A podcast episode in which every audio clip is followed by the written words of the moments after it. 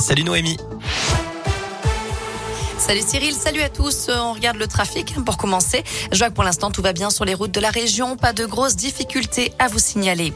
À la une, la France allège ses restrictions liées au Covid. Depuis ce matin, le port du masque n'est plus obligatoire en extérieur. Les jauges ont été levées dans les salles de spectacle ou encore les stades. Le télétravail, lui, est recommandé trois jours par semaine, mais il n'est plus obligatoire. Et puis dans les écoles, une adaptation du protocole sanitaire sera dévoilée la semaine prochaine. D'après Gabriel Attal, le porte-parole du gouvernement, une concertation doit avoir lieu avec les syndicats de profs et de parents d'élèves. Le nouveau protocole s'appliquera à partir de la rentrée des vacances d'hiver, mais il sera annoncé en amont pour permettre cette fois aux enseignants et aux parents de s'y préparer. Notez qu'à partir d'aujourd'hui, les personnes immunodéprimées peuvent obtenir des masques FFP2 gratuitement en pharmacie. Il suffit de présenter une prescription du médecin.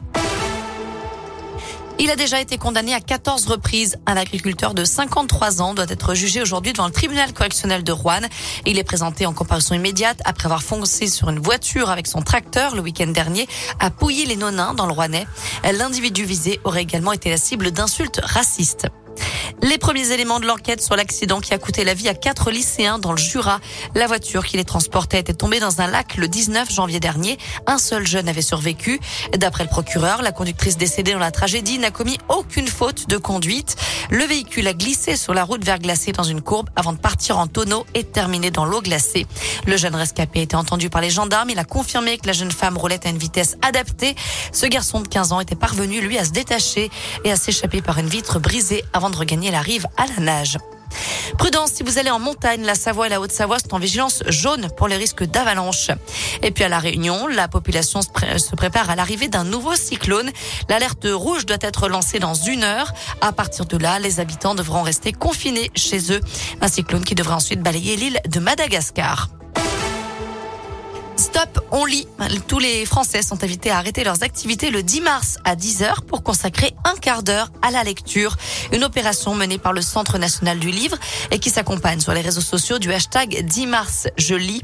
Je rappelle que la lecture a été proclamée euh, grande cause nationale par le président de la République Emmanuel Macron. C'est parti pour les Jeux Olympiques de Pékin. La cérémonie officielle d'ouverture aura lieu vendredi, mais les épreuves commencent dès à présent avec le curling. Enfin, une dernière tête d'affiche dévoilée pour les Nuits de Saint-Jacques au Puy-en-Velay.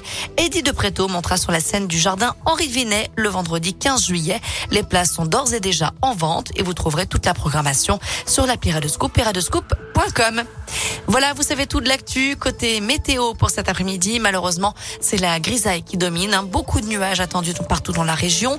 Les températures varient entre 6 et 11 degrés pour les maximales. Très bon après-midi à tous.